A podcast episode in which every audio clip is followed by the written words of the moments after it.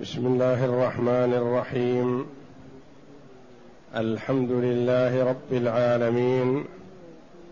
والصلاة والسلام على نبينا محمد وعلى آله وصحبه أجمعين. وبعد.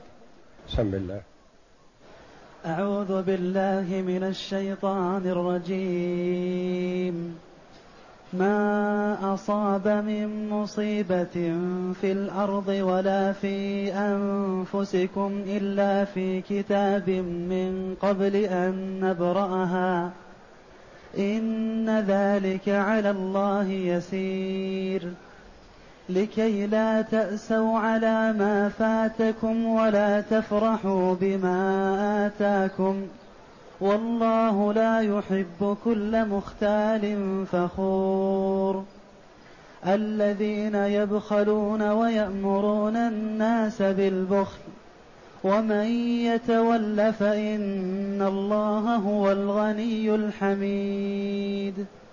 هذه الآيات الكريمة من سورة الحديد جاءت بعد قوله جل وعلا سابقوا إلى مغفرة من ربكم وجنة عرضها كعرض السماء والأرض.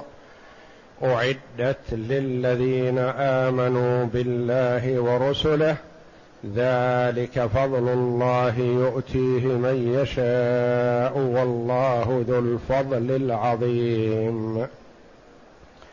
ما أصاب من مصيبة في الأرض ولا في أنفسكم إلا في كتاب من قبل أن نبرأها. إن ذلك على الله يسير. الآيات.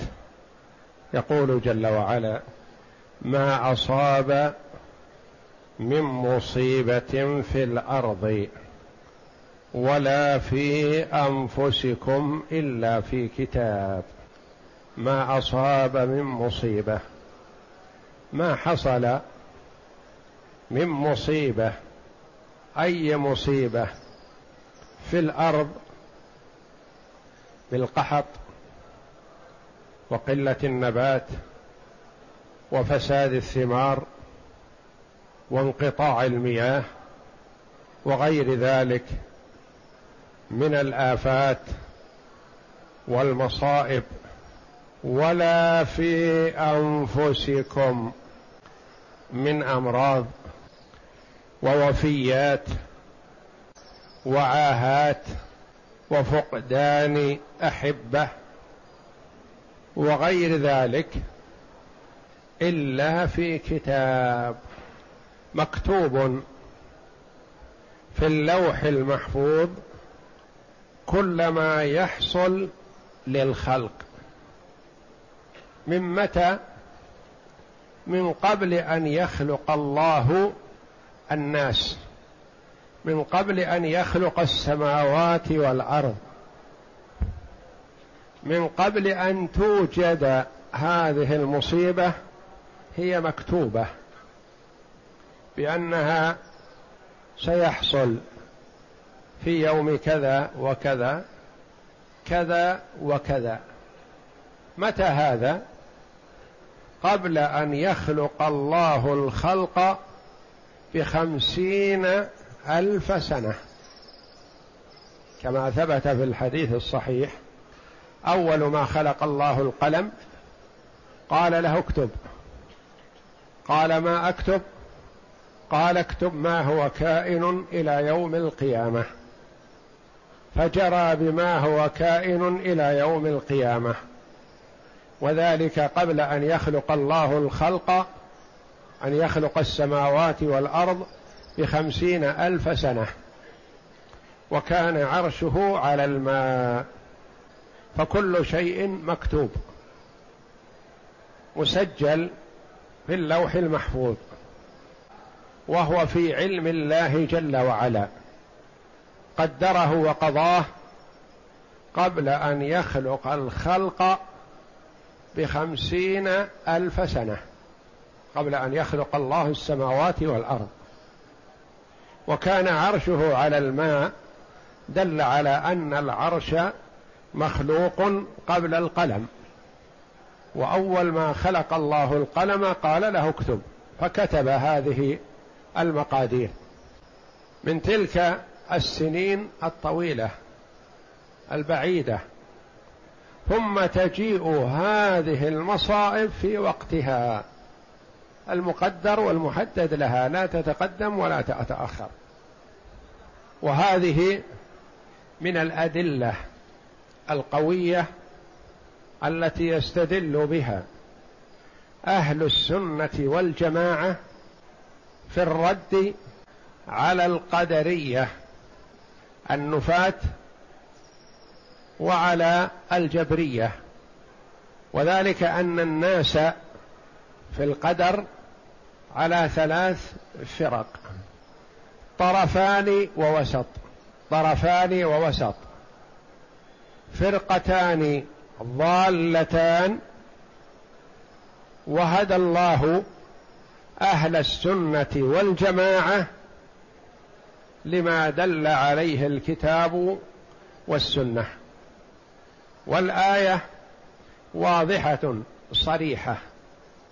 ما أصاب من مصيبة أي مصيبة في الأرض ولا في أنفسكم إلا في كتاب مكتوبة. مكتوبة متى؟ يوم خلق الله القلم. قبل أن يخلق السماوات والأرض بخمسين ألف سنة.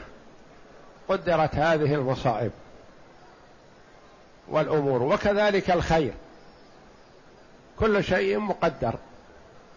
فأهل السنة والجماعة يقولون كما قال الله جل وعلا وبين رسوله صلى الله عليه وسلم بأن جميع الأمور مقدرة ومعلومة في علم الله جل وعلا. والقلم الأول الذي كتب به في اللوح المحفوظ وهو أول المخلوقات بعد العرش. واختلف العلماء رحمهم الله هل العرش خلق أول أم العرش أم القلم خلق أول. والصحيح الذي عليه أكثر ويعضده الدليل أن العرش خلق أول ثم القلم هو أول ما خلق من المخلوقات ما دون العرش. وأمره الله جل وعلا أن يكتب كل ما هو كائن إلى يوم القيامة. فجرى القلم بما هو كائن إلى يوم القيامة. من مصائب وسرور وأعمال وشقاء أم سعادة؟ كل شيء مكتوب. والقلم الثاني حينما خلق الله جل وعلا آدم عليه السلام واستخرج حواء من ضلعه كتب القلم ما هو جار على آدم وذريته. والقلم الثالث حينما يكون تكون النطفة في الرحم حينما ينفخ فيها الروح يرسل يرسل الله جل وعلا إليها الملك فينفخ فيها الروح ويؤمر بأربع كلمات بكتب رزقه وأجله وعمله وشقي أو سعيد. حينما هو بعدما يتم له مئة وعشرون يوما. حين نفخ الروح فيه. والقلم الرابع وهو الذي قال عنه النبي صلى الله عليه وسلم رفع القلم عن ثلاثة حينما يبلغ المرء سن البلوغ والتكليف تكتب عليه الملائكة وتكتب له ما عمله من خير أو شر. فالأمور كلها تجري حسب ما في علم الله جل وعلا وما سطر وسجل في اللوح المحفوظ. لا تتقدم ولا تتأخر ولا تزيد ولا تنقص. وجعل الله جل وعلا الأسباب وهيأها وأقام الحجة على العباد بإرسال الرسل وإنزال الكتب. فكل شيء واضح جلي لمن وفقه الله جل وعلا فاهتدى بهداية الله جل وعلا ومن ضل وزاغ عن الصراط المستقيم فقد أقام الله جل وعلا عليه الحجة. القدرية نفاة القدر ينكرون أن الله جل وعلا يعلم ما العباد عاملون قبل أن يخلقهم. ينكرون هذا. ويقولون المرء يخلق ويوجد عمله. والله جل وعلا يعلم بعمله بعد أن يعمله. وهؤلاء من شر الخلق. وهم مجوس هذه الأمة. كما أخبر النبي صلى الله عليه وسلم. لأن المجوس السابقين يقولون هناك خالقان. خالق للخير وهو النور وخالق للشر وهي الظلمة. فيثبتون خالقين تعالى الله عما يقولون. والمجوس والقدرية من هذه الأمة نفاة القدر يقولون العبد يخلق عمله ونفسه يخلق عمله. والله جل وعلا لا يحيط بعلم بعمل العبد حتى يعمله. فإذا عمله العبد أحاط الله جل وعلا به. تعالى الله. وهذه الآية الكريمة دامغة في رؤوسهم ورد عليهم صريح. واضحة جلية. يعرفها كل من يعرف النطق بالعربية. ما أصاب من مصيبة في الأرض ولا في أنفسكم إلا في كتاب. من قبل أن نبرأها. الجبرية على العكس من القدرية.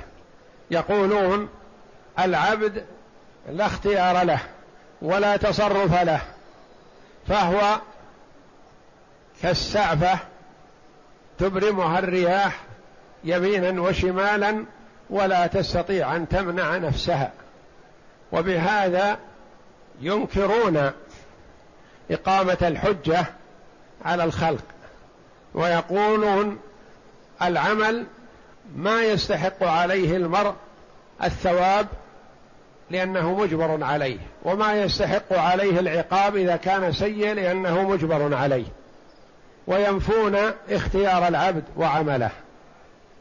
والله جل وعلا يقول في كتابه العزيز وما تشاءون إلا أن يشاء الله فأثبت للعبد مشيئة واختيار وجعلها تابعة لمشيئة الله جل وعلا. وهذه الآية آية عظيمة في إثبات القدر وإثبات إحاطة الله جل وعلا بكل شيء قبل أن يخلق الخلق. إلا في كتاب من قبل أن نبرأها. نبرأها نخلقها. ما هي؟ قيل الضمير يعود على قوله من قبل أن نبرأها يعني أنفسكم أو المصيبة أو الأرض. أو يعود على الجميع وهذا أقرب. قبل من قبل أن نخلقها من قبل أن نبرأها نوجدها المصيبة والنفس والأرض. ف فالتسجيل والكتابة مكتوبة قبل هذه الأشياء قبل وجود هذه الأشياء. قبل لأن نبرأها أن نوجد المصيبة. أو قبل أن نبرأها أن نوجد الأرض نخلقها أو قبل أن نبرأها التي هي أنفسكم. وهي مكتوبة بلا شك قبل أن توجد هذه الأشياء كلها. لأن الله جل وعلا خلق القلم قبل أن يخلق السماوات والأرض بخمسين ألف سنة. وأول ما خلقه قال له اكتب. قال يا رب وما أكتب؟ قال اكتب ما هو كائن إلى يوم القيامة. فجرى القلم بما هو كائن ووجد كل شيء كما كتب وسجل. لا يتقدم ولا يتأخر. من قبل أن نبرأها إن ذلك على الله يسير. المخلوق يكتب الكتابة وبعد أيام أو أشهر أو سنوات ينساها.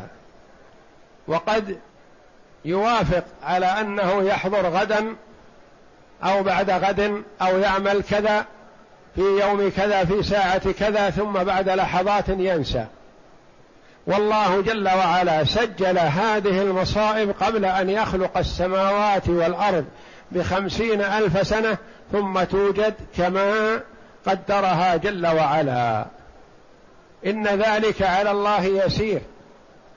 هذا الشيء سهل على الله جل وعلا لأنه لا يعجزه شيء. بينما هو من الصعوبة بمكان على غير الله جل وعلا. يقرر جل وعلا أنه يحصل كذا بعد كذا بعد مئة ألف سنة أو أكثر من ذلك ثم يوجد كما أمر وكما قرره جل وعلا. إن ذلك على الله يسير. هذا ليس من السهولة بمكان على المخلوق العالم الذكي الفصيح المحيط. ليس بسهل عليه لكنه على الله جل وعلا يسير. فقبل أن يخلق السماوات والأرض بخمسين ألف سنة كما في الحديث الصحيح قدرت الأمور. ثم خلق الله الخلق بعد هذا بعد هذا التقدير بخمسين ألف سنة خلق الله السماوات والأرض. ثم بعد هذا بفترة طويلة خلق الله آدم. ثم أوجد ذريته. ثم إلى قيام الساعة المصائب محصاة مسجلة. يحصل في يوم كذا في لحظة كذا. إن ذلك على الله يسير لأنه جل وعلا أحاط بكل شيء علما. وهو كما وصف نفسه جل وعلا الله لا إله إلا هو الحي القيوم لا تأخذه سنة ولا نوم. التي هي أعظم آية في كتاب الله. قال النبي صلى الله عليه وسلم لأبي بن كعب رضي الله عنه تدري أي آية معك من كتاب الله أعظم؟ قال قلت الله لا إله إلا هو الحي القيوم لا تأخذه سنة ولا نوم. آية الكرسي. فضرب النبي صلى الله عليه وسلم في صدره وقال ليهنك العلم أبا المنذر لأن كنيته رضي الله عنه هو أبو المنذر. يعني ليهنك العلم عندك علم. أدرك رضي الله عنه لأنه من النفر القلة الذين حفظوا القرآن كاملا في حياة النبي صلى الله عليه وسلم. أبي بن كعب الأنصاري رضي الله عنه ومنهم عثمان بن عفان رضي الله عنه لأن الذين حفظوا القرآن كاملا في حياة النبي صلى الله عليه وسلم قلة. فهي آية أعظم آية في كتاب الله آية الكرسي. الله لا إله إلا هو الحي القيوم لا تأخذه سنة ولا نوم. له ما في السماوات وما في الأرض الآية. فيقول الله جل وعلا ما أصاب من مصيبة في الأرض ولا في أنفسكم إلا في كتاب مكتوبة من قبل أن نبرأها. إن ذلك يعني هذه الإحاطة والعلم والكتابة على الله يسير لأنه جل وعلا لا يعجزه شيء. إن ذلك على الله يسير. لئلا تأسوا على ما فاتكم. لكي لا تأسوا. نعم اقرأ. يخبر تعالى عن عن قدره السابق في خلقه قبل أن يبرأ البرية فقال ما أصاب من مصيبة في الأرض ولا في أنفسكم أي في الآفاق وفي نفوسكم إلا في كتاب من قبل أن نبرأها. هذا الكتاب هو اللوح المحفوظ. نعم. أي من قبل أن نخلق الخليقة ونبرأ النسمة. وقال بعضهم من قبل أن نبرأها عائد على النفوس وقيل عائد على المصيبة. والأحسن عوده على الخليقة والبرية للدلال لدلالة الكلام عليها كما قال ابن جرير عن منصور بن عبد الرحمن قال كنت جالسا مع الحسن فقال رجل سله عن قوله تعالى ما أصاب من مصيبة في الأرض ولا في أنفسكم إلا في كتاب من قبل أن نبرأها. فسأله عنها فقال سبحان الله وهل يشك في هذا؟ كل مصيبة بين السماء والأرض ففي كتاب الله من قبل أن يبرأ النسمة. وقال قتادة ما أصاب من مصيبة في الأرض؟ قال هي السنون يعني الجدب. ولا السنون يعني الجدب السنون. يقال السنون يعني سنين جدب وقحط. نعم. ولا في أنفسكم. يقول الأوجاع والأمراض. قال وبلغنا أنه ليس أحد يصيبه خد شعود ولا نكبة قدم ولا خلجان عرق إلا بذنب وما يعفو الله عنه أكثر. ثبت أن البراء بن عازب رضي الله عنه سأل النبي صلى الله عليه وسلم قال يا رسول الله ففيما العمل؟ أفيما جرت به الأقلام وكتب في الصحف أم فيما يستأنف؟ قال فيما جرت به المقادير أو كما قال صلى الله عليه وسلم. قال إذن ألا نتكل على هذا؟ قال لا اعملوا فكل ميسر لما خلق له. فمن كان من أهل السعادة فسييسر لعمل أهل السعادة ومن كان من أهل الشقاوة فسييسر لعمل أهل الشقاوة. اعملوا فكل ميسر لما خلق له. وعلى العبد أن يكثر من سؤال الله جل وعلا التثبيت على الصراط المستقيم والاستقامة على الحق خشية أن يزيغ قلبه لأن المرء قد يعمل بعمل أهل الجنة كما ورد في الحديث حتى ما يكون بينه وبينها إلا ذراع فيسبق عليه الكتاب فيعمل بعمل أهل النار فيدخلها والعياذ بالله. يزيغ قلبه قبل الموت فيموت على عمل أهل النار والعياذ بالله.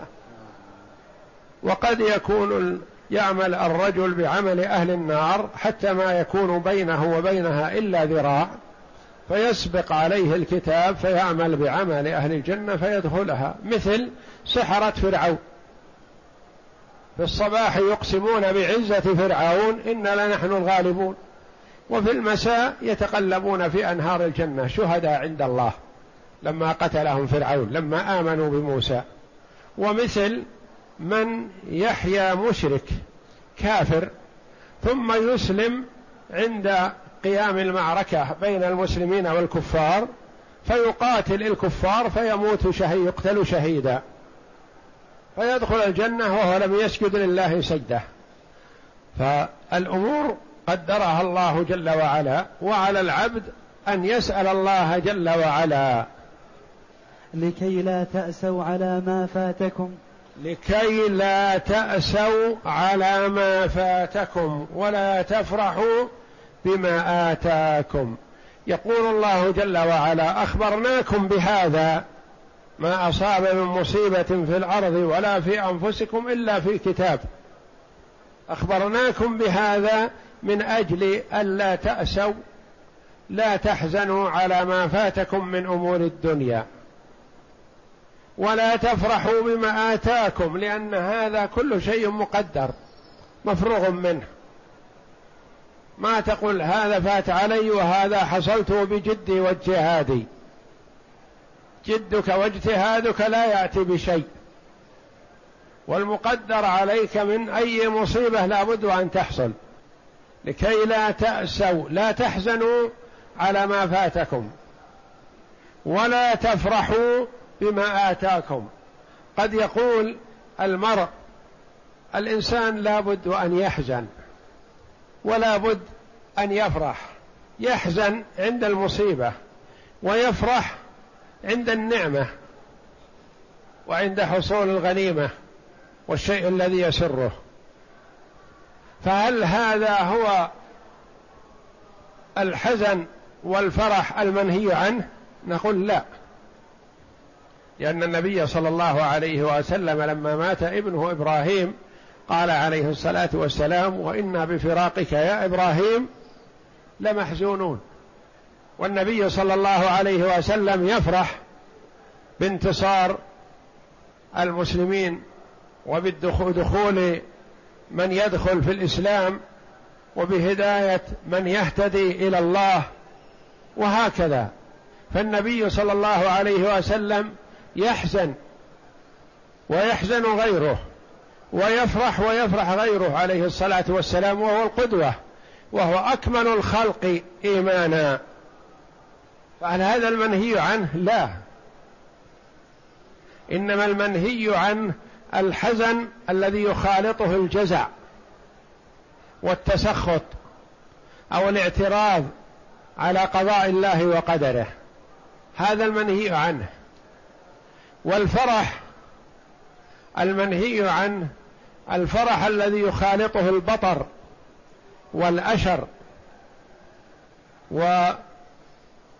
والتكبر على الناس وغمط الحق ورده هذا المنهي عنه. أما الحزن بالمصيبة فالمسلم يحزن ومع حزنه يصبر فيتخذ حزنه صبرا لله.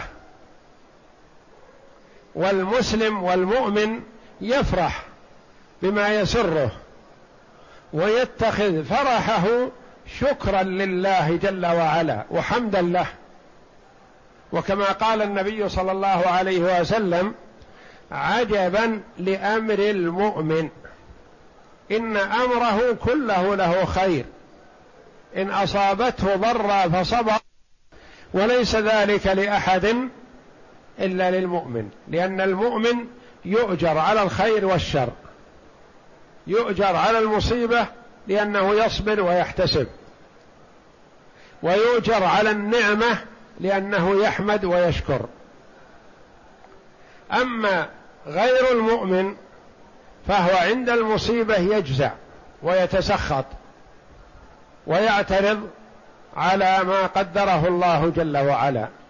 وعند النعمة والخير يكون معه البطر والأشر والتكبر والاختيال والتعاظم على الناس.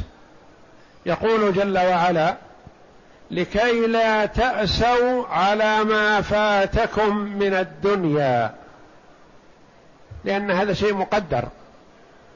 ولا تفرحوا فرح بطر وأشر. بما آتاكم. وفيها قراءتان. المد بما آتاكم وقصر المد القصر بما آتاكم يعني جاءكم. آتاكم أعطاكم. وأتاكم بمعنى جاءكم. قراءتان. ورد عن بعض السلف أنه قال يا ابن آدم ما لك تأسف؟ على ما مفقود لا يرده إليك الفوت. وما لك تفرح بموجود لا يتركه في يديك الموت. يعني تأسف وتحزن على شيء لا بد أن يحصل. والحزن لا يرده. وتفرح بشيء لن يبقى في يدك. إما أن يذهب منك وأنت حي وإما أن تذهب أنت وتتركه لغيرك. يقول ابن عباس رضي الله عنهما ليس أحد إلا وهو يحزن ويفرح. لابد ولكن من أصابته مصيبة جعلها صبرا ومن أصابه خير جعله شكرا. والله لا يحب كل مختال فخور. تأكيد لما سبق ونهي عن الفرح الذي يجر إلى البطر أو الحزن والأسف الذي يجر على التسخط والجزع. والله لا يحب كل مختال فخور. اولا في إثبات المحبة لله جل وعلا لعباده المؤمنين ونفي المحبة عن من اتصف بصفة يبغضها الله جل وعلا. والله لا يحب فهو جل وعلا لا يحب من اتصف بكذا ويحب المؤمنين. والله يحب التوابين ويحب المتطهرين. ففيه إثبات صفة المحبة لله جل وعلا على ما يليق بجلاله وعظمته. والله لا يحب كل مختال المختال المتكبر المتعاظم. فخور يفخر على الناس ويتعاظم عليهم. أي لا يحب جل وعلا من اتصف بهاتين الصفتين وهما الاختيال والافتخار. قيل هو ذم للفرح الذي يختال فيه صاحبه. ويبطر. وقيل إن من فرح بالحظوظ الدنيوية وعظمت في نفسه اختال وافتخر بها يعني تعاظم على الناس. وقيل المختال الذي ينظر في نفسه والفخور الذي يغمط الناس ويتكبر عليهم ولا يراهم شيئا. والله لا يحب كل مختال فخور. اقرأ. لكي لا تأسوا على ما فاتكم ولا تفرحوا بما آتاكم. أعلمناكم بتقدم علمنا وسبق كتابتنا للأشياء قبل كونها وتقديرنا الكائنات قبل وجودها لتعلموا أن ما أصابكم لم يكن ليخطئكم وما أخطأكم لم يكن ليصيبكم. فلا تأسوا على ما فاتكم لأنه لو قدر شيء لكان. ولا تفرحوا بما آتاكم أي جاءكم وتفسير أتاكم أي أعطاكم. وكلاهما متلازم أي لا تفخروا على الناس بما أنعم الله به عليكم. فإن ذلك ليس بسعيكم ولا كدكم وإنما هو قدر الله ورزقه لكم فلا تتخذوا نعم الله أشرا وبطرا تفتخرون بها على الناس. ولهذا قال ولا والله لا يحب كل مختال فخور أي مختال في نفسه متكبر فخور أي على غيره. وقال عكرمة ليس أحد إلا وهو يفرح ويحزن ولكن اجعلوا الفرح شكرا والحزن صبرا. ثم قال تعالى الذين يبخلون ويأمرون الناس بالبخل. الذين يبخلون ويأمرون الناس بالبخل ومن يتولى فإن الله هو الغني الحميد. الذين يبخلون ويأمرون الناس بالبخل. الذين مبتدأ. يبخلون ويأمر صلته ويأمرون الناس بالبخل ومن يتولى فإن الله هو الغني الحميد. أين الخبر؟ ما جاء وإنما هو مفهوم من السياق. الذين يبخلون فالله غني عنهم الله جل وعلا غني عنهم. الذي يبخل الله غني عنه. وكما قال الله جل وعلا ومن يبخل فإنما يبخل عن نفسه. والله الغني وأنتم الفقراء. الذين يبخلون البخل هو منع الواجب سواء كان زكاة واجبة أو نفقة على من يعول واجبة لأن البخل منع الواجب. أما منع غير الواجب فقد يكون اقتصاد في المعيشة وعدم التوسع وعدم التوسع في في المباحات قد يحمد عليه المرء ولا يسمى بخيل. خلافا لما يظنه بعض الناس يرون أن من لا يسرف في المآكل والمشارب ويقتصد يقول هذا بخيل. لا. البخيل الذي يمنع الواجب الذي يمنع الزكاة الواجبة هذا بخيل. الذي يمنع النفقة عمن يعول من أهله وذويه هذا بخيل. أما الذي يقتصد في المآكل والمشارب وغيرها ويوفر هذا ليس ببخيل بل ربما يكون هذا خير ممن يعطي بسرف لأن الإنفاق في المباحات إن كان على قدر الحاجة فهو حسن وإن زاد فقد يتجاوز إلى الإسراف والإسراف منهي عنه. أما الإنفاق في الطاعات فليس فيه سرف لو أنفق المرء كل ما يملك في طاعة الله ما يقال فلان مسرف أو مبذر لا. هذا مأمور به ومن فعل هذا فله سلف. وهو أبو بكر الصديق رضي الله عنه لما أمر النبي صلى الله عليه وسلم بالصدقة وحث عليها ذهب أبو بكر رضي الله عنه وجاء بكل ما يملك. وذهب عمر رضي الله عنه وجاء بنصف ماله. فقال النبي صلى الله عليه وسلم لعمر ماذا أبقيت؟ قال الشطر. وقال لأبي بكر رضي الله عنه ماذا أبقيت؟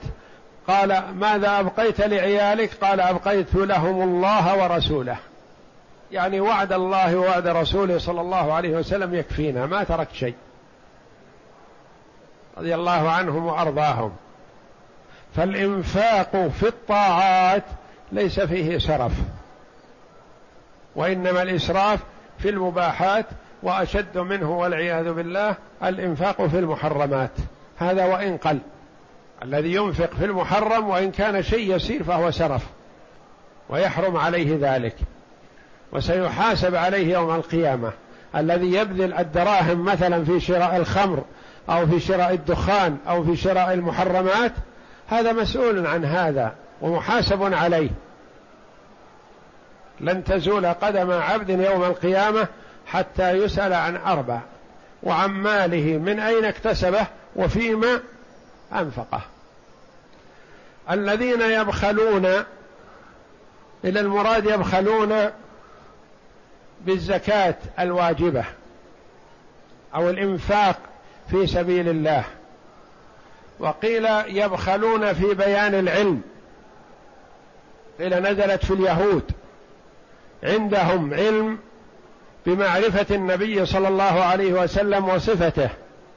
كما قال الله جل وعلا عنهم أنهم يعرفونه كما يعرفون أبناءهم. فجحدوا هذه الصفة لئلا يتبعه الناس فتسلب منهم مراكزهم. وما يستفيدونه من أموال. جحدوا هذا وبخلوا ببيان صفة النبي صلى الله عليه وسلم. والنبي عليه الصلاة والسلام موصوف في التوراة كصفته في الإنجيل.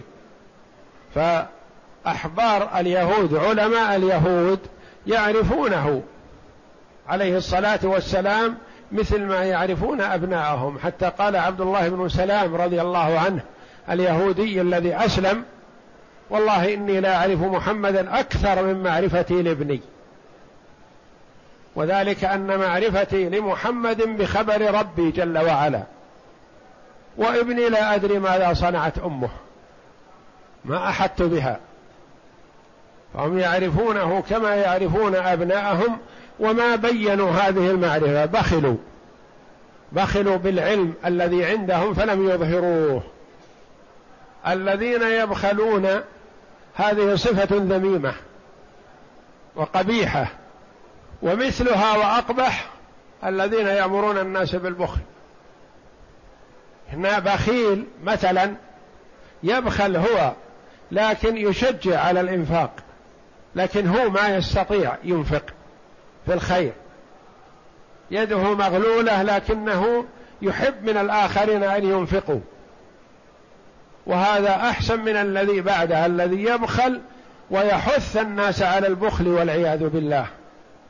يبخل بنفسه ويرغب من الآخرين أن يكونوا مثله. الذين يبخلون ويأمرون الناس بالبخل. والخبر والله أعلم الله جل وعلا غني عنهم. ومن يتولى يعرض. يتولى يعرض عن الحق ولا يقبله. ومن يتولى فإن الله هو الغني الحميد. هو جل وعلا غني عن خلقه. لا تنفعه طاعة المطيع سواء كانت طاعة بدنية أو طاعة مالية.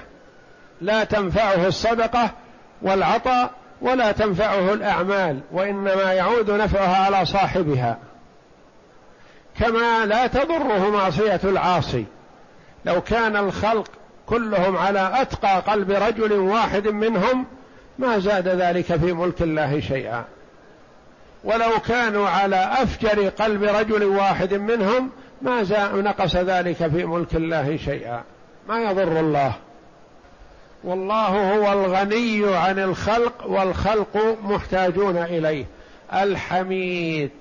المحمود جل وعلا المستحق للحمد من جميع خلقه لما اتصف به من صفات الكمال والعزة والجلال جل وعلا. والله هو الغني. لما ذكر جل وعلا بخل الخلق بالواجب أظهر جل وعلا غناه وأنه غني عن البخيل وغيره. والله هو الغني ومن يتولى فإن الله هو الغني الحميد المحمود على صفات الكمال جل وعلا التي اتصف بها. والذين يبخلون على القول الراجح أنها مبتدأ. وقال بعضهم هي بدل من كل مختال فخور الذين يبخلون. واستبعد هذا لأن الذين يبخلون ليسوا مرادا به المختال الفخور.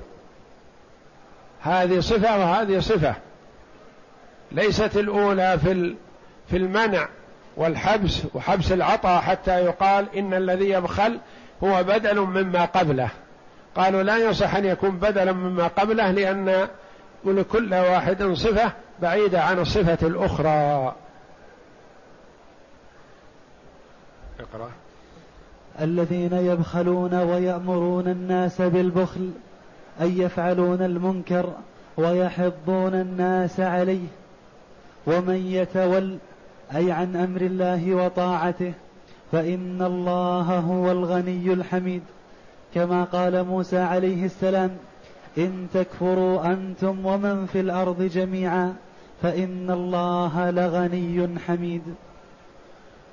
وفي قوله جل وعلا الذين يبخلون ويأمرون الناس بالبخل فيها قراءات متعددة. البخل بضم الباء وسكون الخاء. وهذه قراءة الجمهور. وقرئ بفتحتين. الذين يبخلون ويأمرون الناس بالبخل. الباء مفتوحة والخاء مفتوحة. وقرئ بفتح الباء وإسكان الخاء البخل. بفتح الباء وإسكان الخاء البخل. الذين يبخلون ويأمرون الناس بالبخل. وقرئ بضمهما. الذين يبخلون ويأمرون الناس بالبخل. فيها قراءات متعددة وكلها صحيحة. والله أعلم. وصلى الله وسلم وبارك على عبد ورسول نبينا محمد وعلى آله وصحبه أجمعين.